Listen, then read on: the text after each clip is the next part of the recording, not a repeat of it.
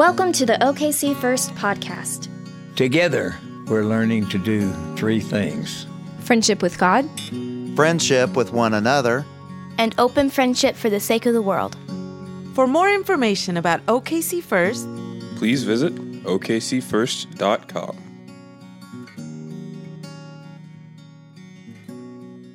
Today's scripture comes from Mark chapter 14. The apostles gathered around Jesus and told him all that they had done and taught. He said to them, Come away to a deserted place all by yourselves and rest a while. For many were coming and going, and they had no leisure even to eat. And they all went away in a boat to a deserted place by themselves. Now many saw them going and recognized them, and they hurried thereon foot from all the, from all the towns and arrived ahead of them. As he went ashore, he saw a great crowd, and he had compassion for them, because they were like sheep without a shepherd, and he began to teach them many things.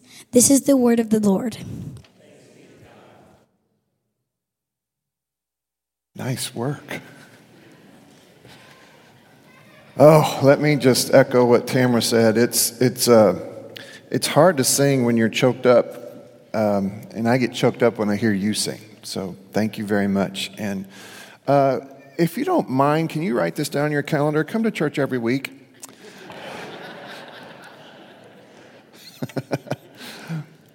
and sing. Thank you. Let me say thanks uh, here. I've, I've, been out for a couple of weeks, and, and thank you for the freedom to do that. It was, it was great uh, to be together. Uh, and I want to say thank you to Gary uh, Gary, the missionary from Zambia. He is a dear friend and partner in ministry, and I hated to miss that day. And uh, I'm glad that you got to hear more about Zambia. You'll hear more about Zambia, and, and I, we, we believe that we will go back to Zambia at some point and take Blake with us. So, yeah. And also to my pastor, uh, Steve Green. Steve in my life has been a permission giver for decades now. And even in his sermon last week, he permissioned me again uh, to be a proclaimer, proclaimer of the truth. And so I will, and, and so I will even more. I mean, you've been a great church to me. I, I don't very often pull punches, and, but Steve helped me to be even more bold, if anything. So if you are upset with that, please send your emails to steve.green. Good to see you, Pastor but thank you for all of that. Today, I'm going to wrap up our series in Mark called Revolutionary. I, I think it might be a, good thing here at the beginning of this text to tell you what we're going to do next. We're going, to, we're going to start next week another series out of the book of Ephesians entitled Faith as a Team Sport. If it had a subtitle, it would be uh, Who We Are. I'm going to talk on a regular basis with Dr. Green about this big word, ecclesiology the theology of us. What, what, are we, what are we supposed to be? Who are we supposed to be? And, and what are the implications for how we then live our lives day in and day out? We'll follow that five weeks up with another one. It'll sort of be a, a faith as a team sport part two, and it will be as opposed to who we are, it'll be what we do. And that will be five weeks spent trying to communicate to you and anybody else who might be listening or watching. These are the, these are the things that we are doing. So you are going to see some, some videos that tell us a little bit more about things like one about the ministry in the Cole Center, about Hope Box, about the Unity Clinic, and all those kinds of, of things. I want you to know what it is that we are doing as a reflection of our understanding of who we are, as a reflection of who we understand God to be. Now, that Who We Are series will have a historical bent to it. I'm, I'm looking forward to it as, because, I mean, it's hard to talk about who we are without understanding who we have been and who, who the church has been over the years. And so, even in our music, we're going to have a trip down memory lane. I'm not going to obligate Tamara to anything except that we're going to sing songs from the 80s, 90s, aughts, uh, 10s, and, and yeah, 20s. So it's going to be fun. It's going to be fun. Hopefully, you'll be here for all of that. But let's talk about this uh, text now. And we'll start by talking about, you guessed it, Rotten Tomatoes.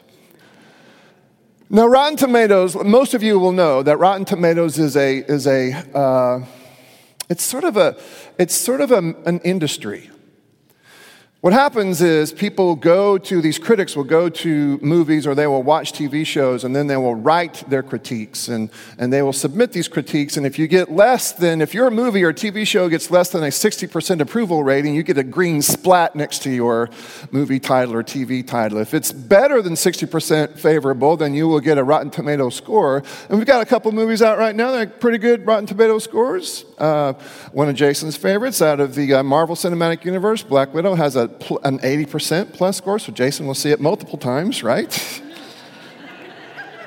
multiple times. Rotten Tomatoes uh, is, is sort of loosely based on, I think, sort of an understood tradition that people in, in, years past or in days gone by would go to see something on the stage or on the screen, and they would somehow come armed with Rotten Tomatoes. why do you go to a movie with produce? I don't understand that.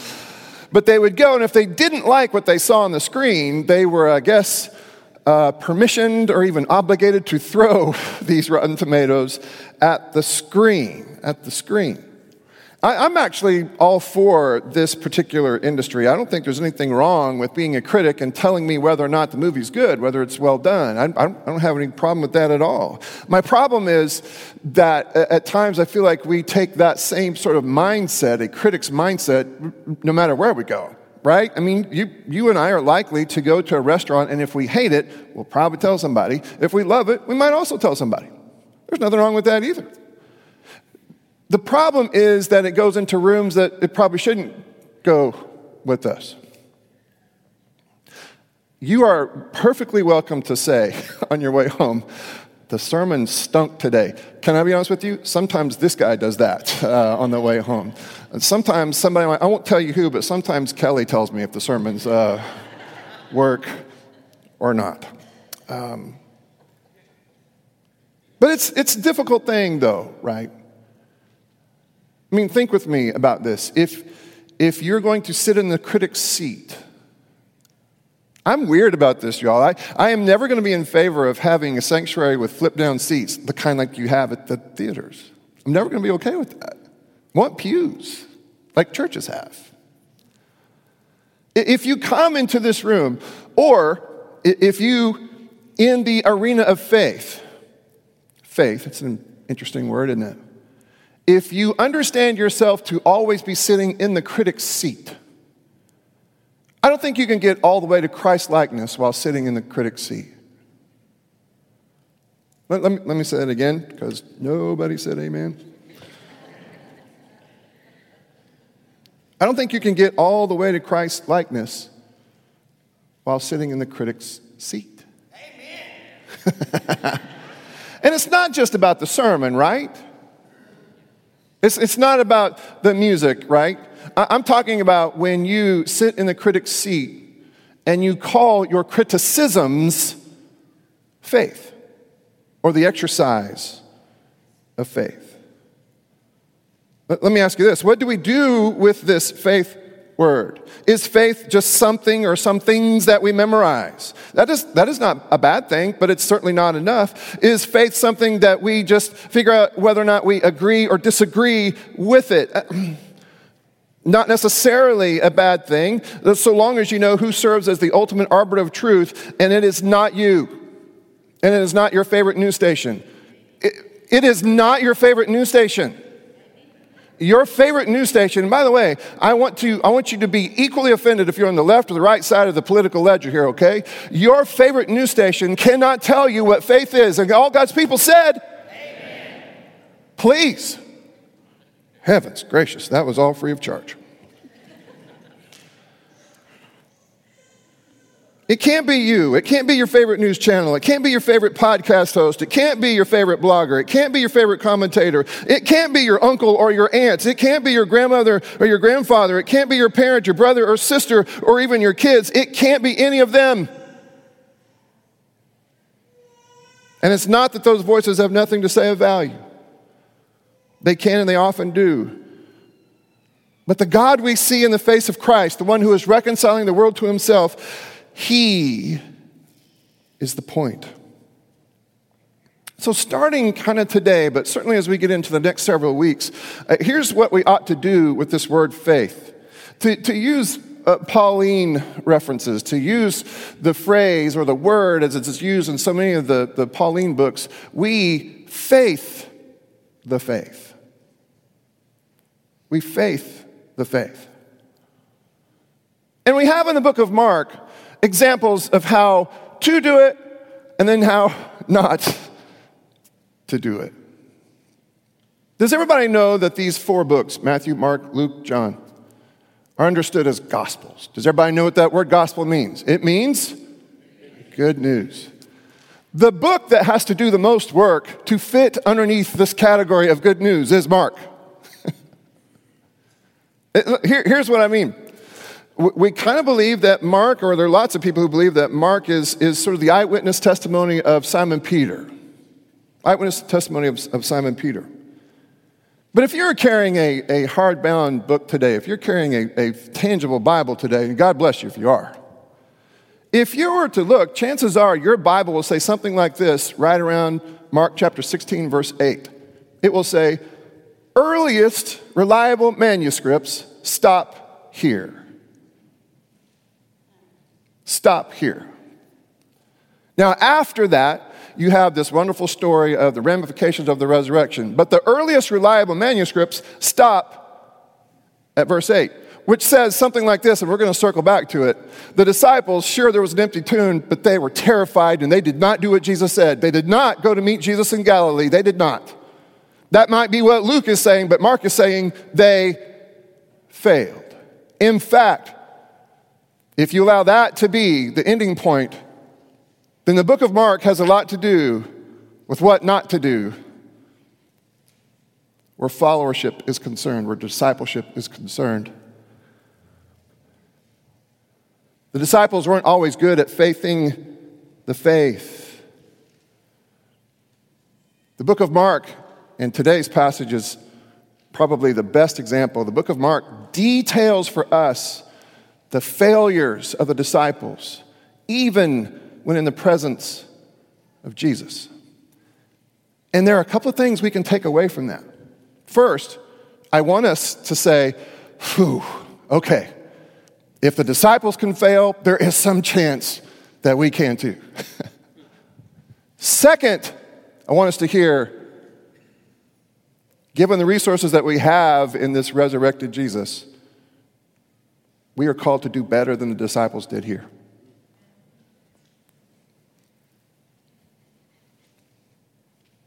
They failed in so many different ways. Again, maybe that's the point of the book of Mark. Failure to fully recognize that the kingdom was at hand. The failure to fully recognize who you were looking at when you were looking into the face of Christ. Now, it wasn't always that way. Back in, in, in the earlier part of chapter 6, Jesus called the 12 and began to send them out two by two and gave them authority over unclean spirits so they went out and proclaimed that all should repent. Listen to this. They cast out many demons and anointed with oil many who were sick, and they all did this Jesus thing because, because Jesus is always seeking deputies, helpers, people to be involved in the process of renewing and restoring all of creation. Jesus needs not spectators who become critics, but participants who start as apprentices. This is, this is the harshest thing I'll say, so just buckle up for this and it gets better from here, okay? If the sum total of your Christian faith commitment is that you feel like you can so fully articulate the beliefs of your tradition, the beliefs of our tradition, the beliefs as we think we see them embodied in Christ. If the sum total of your faith is that you can articulate those things and then differentiate, differentiate yourselves from those who cannot do that thing, if that's all you do and if that's all you're calling faith, you're not a Christian yet. But, John, I post such compelling things on my Instagram stories. But, John, have you not seen the firestorms I create on the Facebooks? Man, the world needs fewer Facebook Christians and more real Christians. I'm worried about you if you have time to fight on Facebook. I really am. I'm worried about you if you have time to fight on, on Instagram. I, I'm worried about you if you post too much on anything because my suspicion is there's a real chance that you're sitting in the spectator seat and not tagging along with Jesus as an apprentice. Because what Jesus needs, because the needs are great out there, what Jesus needs are apprentices.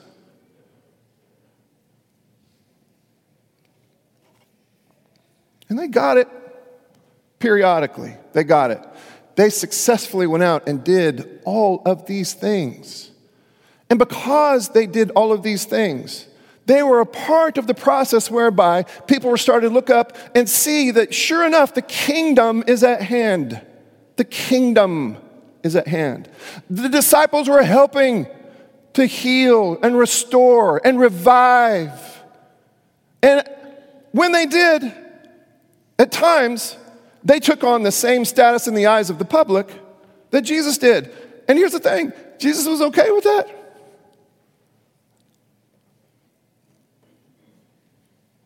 Watch the pronouns here. Skip down to verse 30, the verses that Miles read for us today. The apostles gathered around Jesus and told him all that they had done and taught. Jesus, you will not believe what you permissioned us to do. You will not believe. Now, listen to this. He said to them, Come away to a deserted place all by yourselves and rest a while. Jesus knows how hard this work is. Folks, the, the work of liberation and abolition is hard work. It's probably the reason a lot more people don't do it. It is hard work. And when you have done that work for any length of time, you need to sit down for a while. For many were coming and going, and they had no leisure even to eat. Verse 32 And they went away in the boat to a deserted place by themselves now many saw them going and recognized them, and they hurried there on foot from all the towns and arrived ahead of them. The disciples had taken their rightful places, accomplices in the mischievous work of the kingdom. And everybody knew it. And everybody was paying attention. Everybody wanted a little bit of what Jesus and the disciples had to offer. And then things take a turn. Verse 34 As he went ashore, he saw a great crowd. Now, man, I love this about Jesus. I want it to be true of John more and more often. I want it to be true of us as the body more and more often. When we see needs, we feel it. We feel it this terminology here, this terminology here, and he had compassion for them. The word there, Dr. Green, as you helped us so many times, is splanchna. In other words, Jesus felt it in his guts, in his bowels. He felt it. He saw the needs. He saw the hurt. And people, people, you do know that people still hurt out there, right? One of the marks of the Christian is whether or not you care that somebody else hurts. Even your enemies. He had compassion for them because they were like sheep without a shepherd. I really wanted the entirety of Psalm 23 to be read today. Because, because I want us to be keenly aware that this God seeks to be the perfect kind of shepherd for us because this perfect kind of shepherd recognizes that we have needs, all kinds of needs, all kinds of needs. And, and, it is the expectation of this good shepherd that we would help shepherd. It is the expectation of this good shepherd that we too would feel this in our guts compassion, ache, belly ache for the people who are like sheep without a shepherd. And so Jesus did what Jesus does when he sees people in need. Jesus helps. And in this moment, he helps by teaching. Folks, the kingdom is at hand. The kingdom is at hand. Here's what life is, and I recognize that for you, but here's what life could be because the kingdom is at hand. Now, the disciples, having had such a great first half of the chapter, now start to wander. When it grew late, his disciples came to him and said, I think that's enough, Jesus. This is a deserted place, and the hour is very late now. Jesus, do the right thing. Send them away so that they may go into the surrounding country and villages and buy themselves something to eat. And Jesus said, Wait a minute, you guys are like deputy helpers' apprentices, right? You give them something to eat. You've been doing miraculous things out there. I, I permissioned you and resourced you to do miraculous things out there, said Jesus. You guys, yeah, we have a food problem. Fix it. They lack imagination. And they said, All right, Jesus, we're going to go buy 200 denarii worth of bread and give it to them to eat. Is that, is that what we're going to do? Jesus said to them, All right, then what do we have? And I love this. How many loaves have you? He says. Go and see. So they went out, and as you know, they find five loaves and two fish. Jesus now has taken matters into his own hand because the disciples are unable to. They're unable to help in the ways that they helped just at the beginning of the chapter. He ordered them to sit down, groups of hundreds and fifties. And taking the five loaves and the two fish, he looked up to heaven and see if this sounds familiar. He had already taken them. Now he blesses them, he breaks them, and he gives them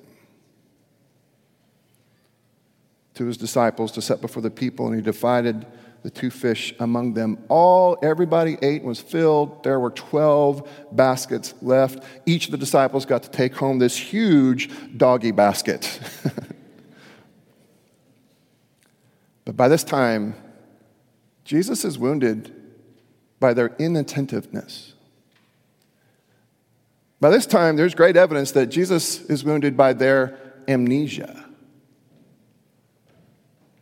by their chronically human and normal capacity to get it in the first few verses of this chapter, only to lose it at the end of the same chapter. So Jesus says, Y'all get in the boat and go. I got to go pray. now, they get in the boat, they go across. Jesus looks up, there's one of those storms, those characteristic storms, and the disciples are struggling mightily. and so Jesus, having already broken, having already done this, this huge miracle in front of them, that you would think that the disciples would take to heart, but they didn't. Jesus now goes walking to them on the water. Now, when they saw him, verse 49, walking on the sea, they thought it was a ghost and they cried out, for they all saw him and were terrified. But immediately, there's that word again, he spoke to them and said, Relax. Look at my face. This is me. You don't have to be afraid right now because I'm me and I'm here. Then he got into the boat. And the wind ceased, and they were utterly astounded. Now, look at this. This is verse 52. This just jumps off the page at me. For they did not understand about the loaves, but their hearts were hardened. How in the world do people who are walking day after day after day with Jesus, how do they end up with hard hearts? I don't know. I, I don't know. I, I, but I see it sometimes in the mirror.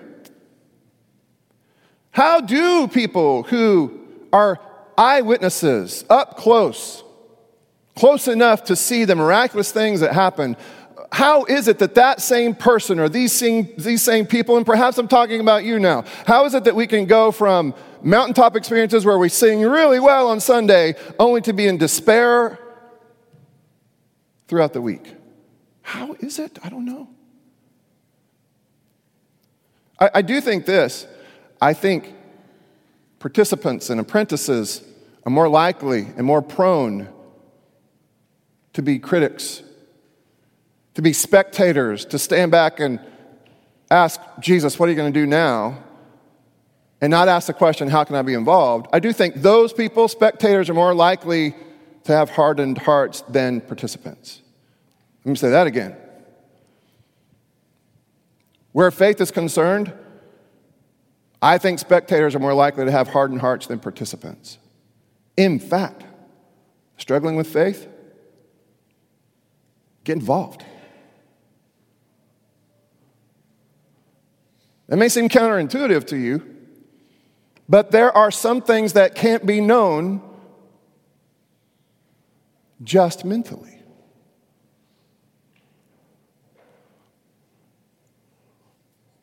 Imagine someone, I got golfers in the room. Imagine someone who said, I am going to become an expert on golf. Oh, really? How are you going to become an expert on golf? I am going to memorize books about golf. So by the time I get out there, I will be a golf savant.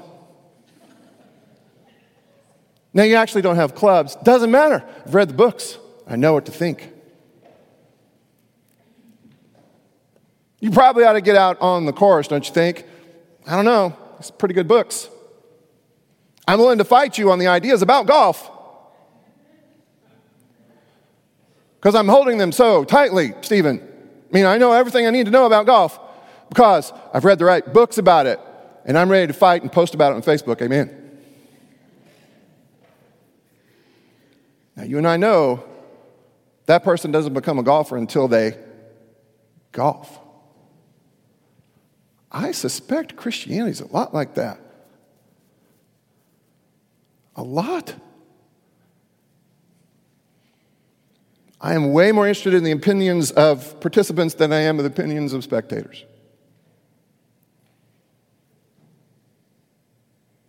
The disciples moved pretty quickly. In the space of one chapter, they moved pretty quickly from full participants to spectators. And as a result, their hearts were hardened. So they get on the other side. And when they got out of the boat, people at once recognized not them, but him.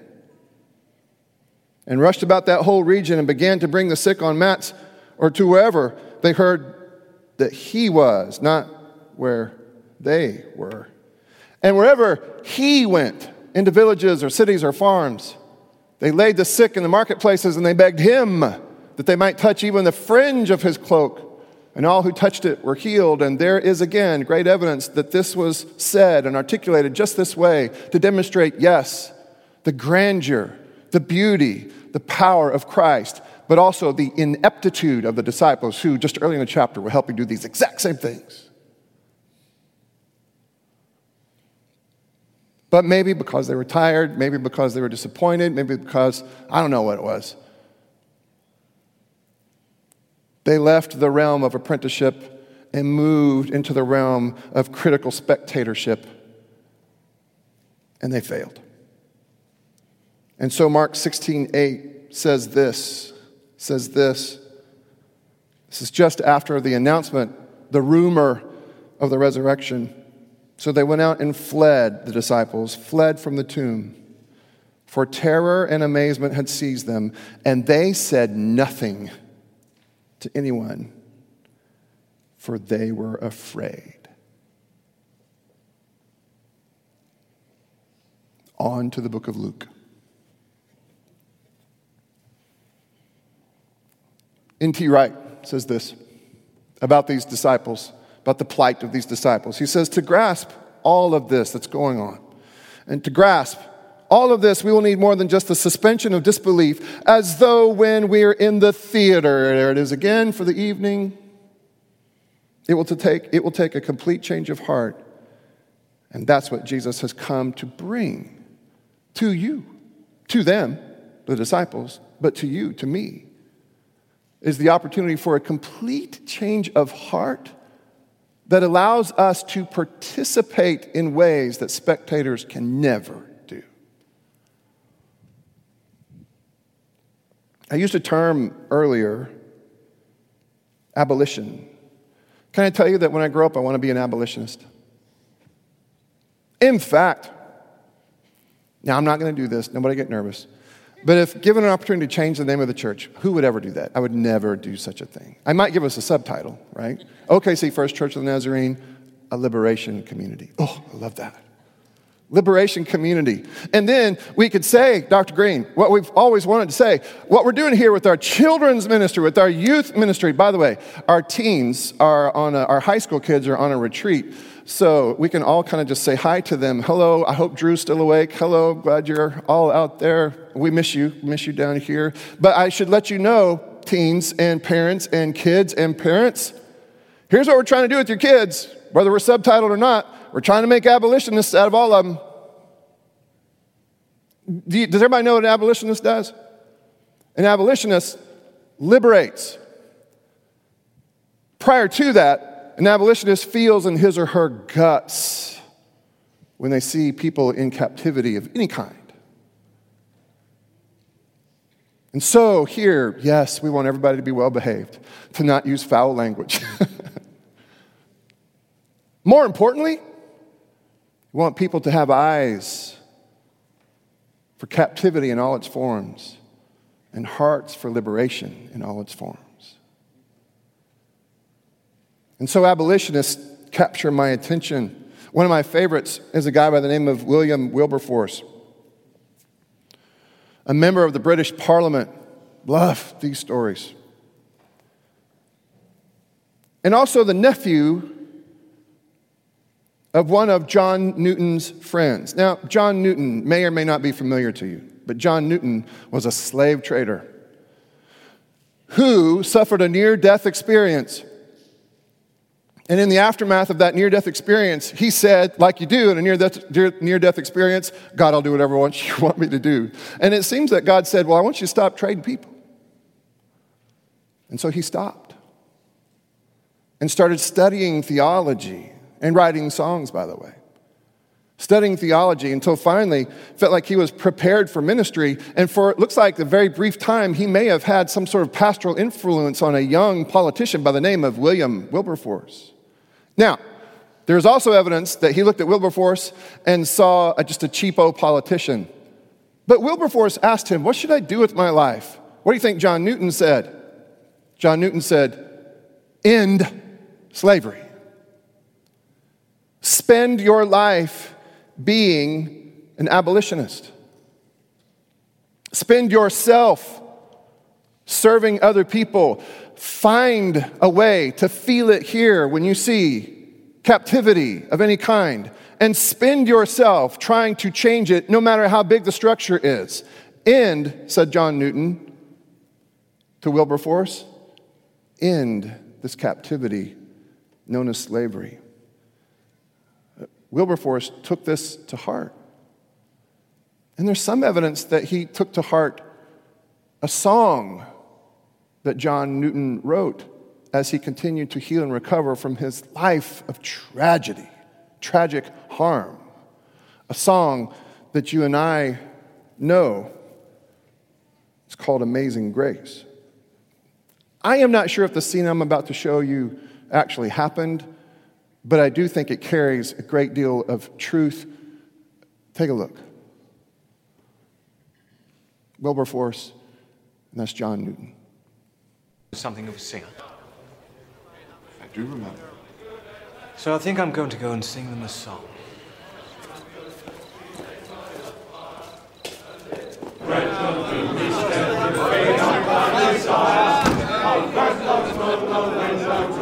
Silence!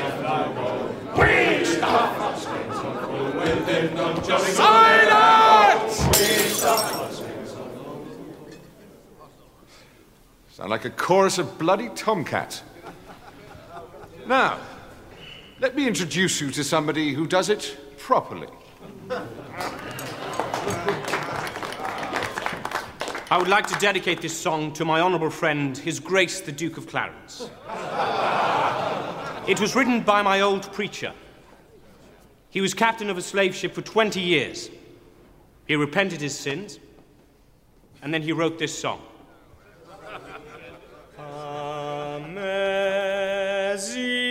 grace, how Time for heart for the motor. Boys. Sings the Raj How sweet the sound my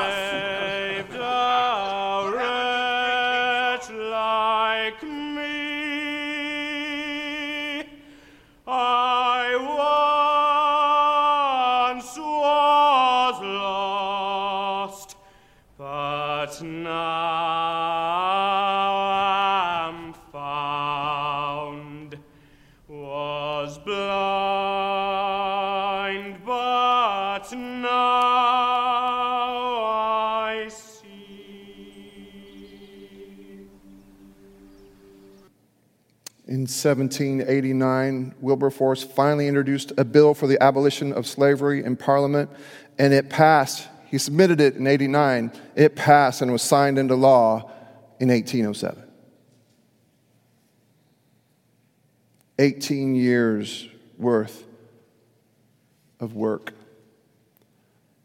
that cannot be done from the sidelines, that cannot be done from the spectator's seat.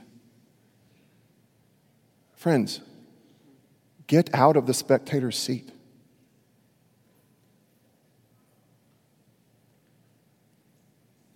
There is captivity in a variety of forms around you. It can be as close as the person sitting next to you.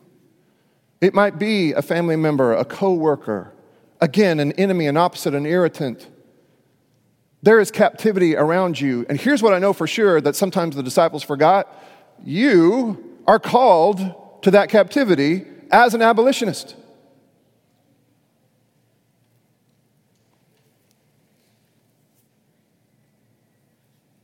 And you have everything you need to succeed. You have the calling, and you have the resources. Taken, blessed, broken, and given. Everybody's aware now, right? Hopefully, this is not a secret anymore. Taken, blessed, broken, given does not apply just to the bread. right, John, we understand that also to be Jesus. Yes, that is also true. Very, very smart. And as it is true of Christ, it is also true of the members of the body of Christ. What if you understood yourself to be taken, blessed, broken, given? Of all the titles or descriptors I could have, I think I most want to be remembered as an abolitionist. I, I want that for you too. But hear me, I can't and you can't do the work of abolition from the seat of the critic or the consumer. You actually have to step into the real life drama of all of it. and it is time for you to get in. It's time for me to get in. Weekly, we are reminded around this table the work that we've been given to do. We are bread for the world, and we're reminded around the same table that we have all that we need to take our places as the called out and sent out people of God.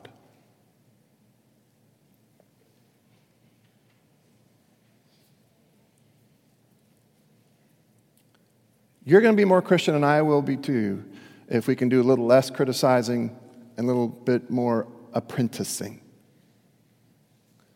So, whatever your level of criticizing and whatever your level of apprenticing, what? Apprenticing? Do less criticizing and more apprenticing, and you will discover the energy of the abolitionist.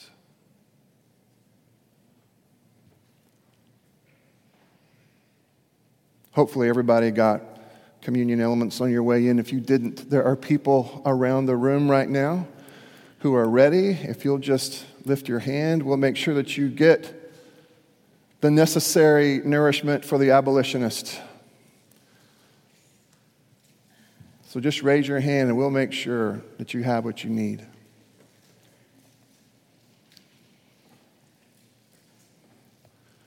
Anybody else need this? Anybody else know that you need this and don't have it yet?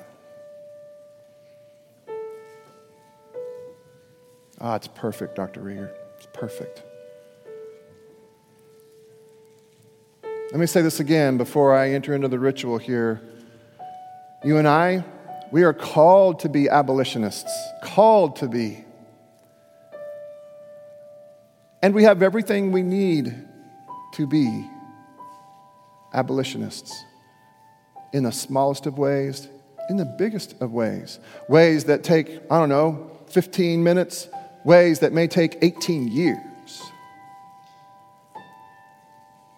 I know this. People are starting to wonder whether or not it makes any sense to gather as the church, add my voice to the side of that conversation that says this it does not make sense to come simply to criticize and be spectators. That doesn't make any sense. Now, if we gather and we encourage one another to see captivity in all its forms and to understand the God of liberation so that we can then be a reflection of the God of liberation, now that makes sense. Heavenly Father, bless these elements and with them, God, make abolitionists out of all of us. Nourish our imaginations so that we can recognize captivity in all its forms, no matter how close or far away it is from us in a given moment. Nourish our imaginations and our wills and our bodies so that we can then set about the hard work of abolition.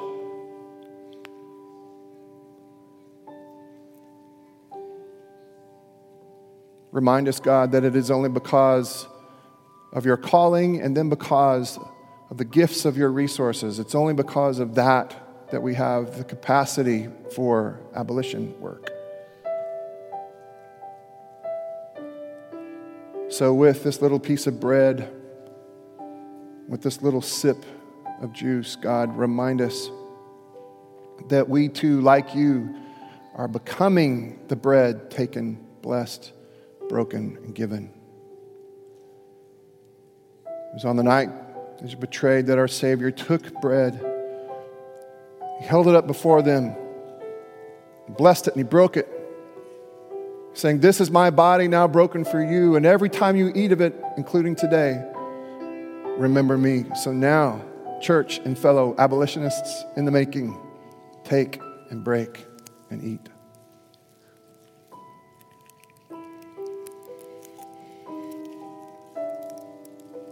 The same way, he took the cup, held it up before them, and said, And this is my blood, the blood of a new covenant. And every time you drink of it, including today, remember me. So now, church, take and drink.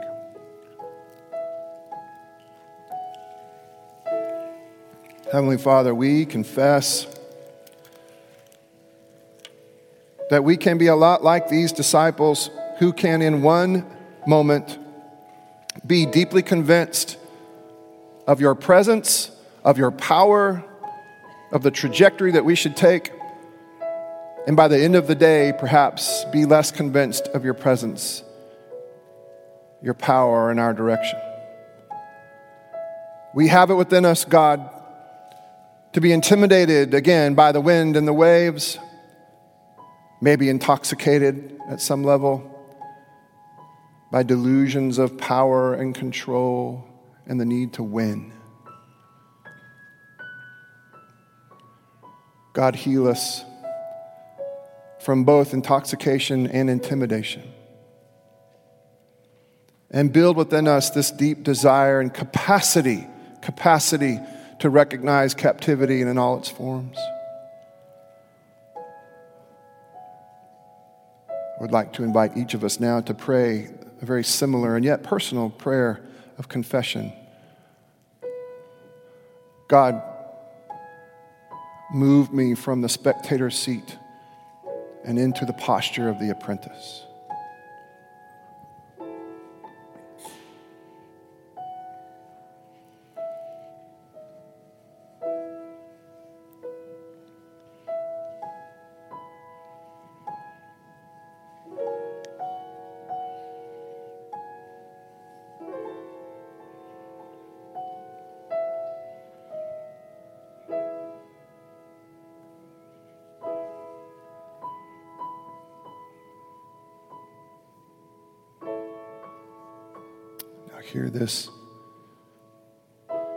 May the Almighty God have mercy on all of us.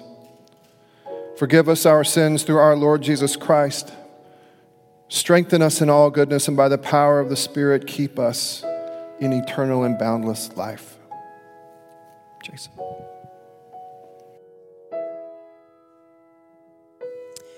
Would you just stay in these sweet moments of prayer as we gather together in prayer? Of intercession, would you join with me as I pray for some of the folks in the life of our church? Jesus, we gather in these moments. And God, we ask that you would take care of and love and heal some of the folks that we love so much. God, we ask that you would surround J.R. Emmerich as he continues to recover from his hip replacement surgery. Clara Johnson, who's here today, she recovers from a surgery she had earlier this week. God, we ask that you would surround Angela Adams and be with her as she continues to recover from her bone marrow transplant surgery. God, would you heal her of the cancer that she has? God, we ask that you would come alongside of Dennis Bratcher and be with him, God, and heal him from cancer. God, we ask that you would surround James Shea and be with him as he finds out this week the results of a difficult biopsy he had earlier this week. There's no doubt, church, you've walked into this facility knowing someone who needs a healing touch from God. And whoever God is putting in your mind's eye right now, would you pray for them as Mark plays?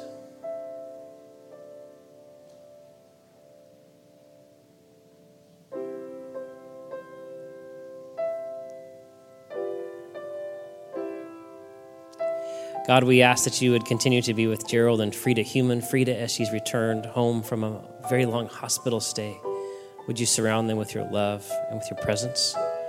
God, would you be with Teresa Veach and surround her as she continues to recover from an accident with her car? God, we ask that you would be with all who need you the most. And God, we think about those like Pastor John has preached anyone who is in any sort of form of captivity and whoever God is putting in your mind's eye right now, whatever picture that is, would you pray for them as well? In light of that, God, we pray for those who are in literal captivity, who are incarcerated, those we know and those who we do not know. God, your surrounding presence and amazing grace would be with them today. God, we ask that you would be with the lonely and with the alone.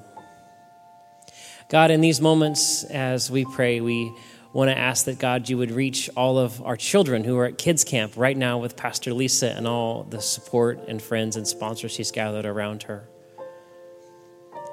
God, I thank you for the kids who were there and ask God that through Lisa and through worship and being together and the preaching moment, that you would reach and touch our kids and those who've surrounded them in love. And you would be with the second set of kids, many of whom are in here on Kids Sunday, awaiting to go back to camp for themselves on Tuesday as we have a second round this upcoming week. God, would you be with those sponsors and those children? God, we ask that you would be right now with our kids down in the Beavers Bend Broken Bow area with Pastor Zach and Pastor Avarilla. God, would you, in these moments, as they, I believe, are preparing kits to hand out for those who are homeless and watching the service, that is as they're praying along with us, God, we ask that you would surround them with your love, your compassion, your grace, and that God, you'd be with Pastor Avarilla, Pastor Zach, as they communicate that grace and love to our teens. God, we ask that you would come alongside of this neighborhood, our neighborhood empowered, the Cole Community Center, and some of the churches that make up the family of faith that we call OKC First Church, like our friends with Impact Community Church. God, we ask that you would allow us as a people to be for all those who are around us. God, we also ask that you would, through a prayer you taught your disciples to pray, to continue to transform us into people who are abolitionists and participants and not merely spectators. And so, God, transform us by your love through this prayer today. Church, let's pray together. Our Father, who art in heaven, hallowed be thy name. Thy kingdom come, thy will be done, on earth as it is in heaven. Give us this day our daily bread and forgive us our debts as we forgive our debtors. And lead us not into temptation, but deliver us from evil. For thine is the kingdom and the power and the glory forever. Amen.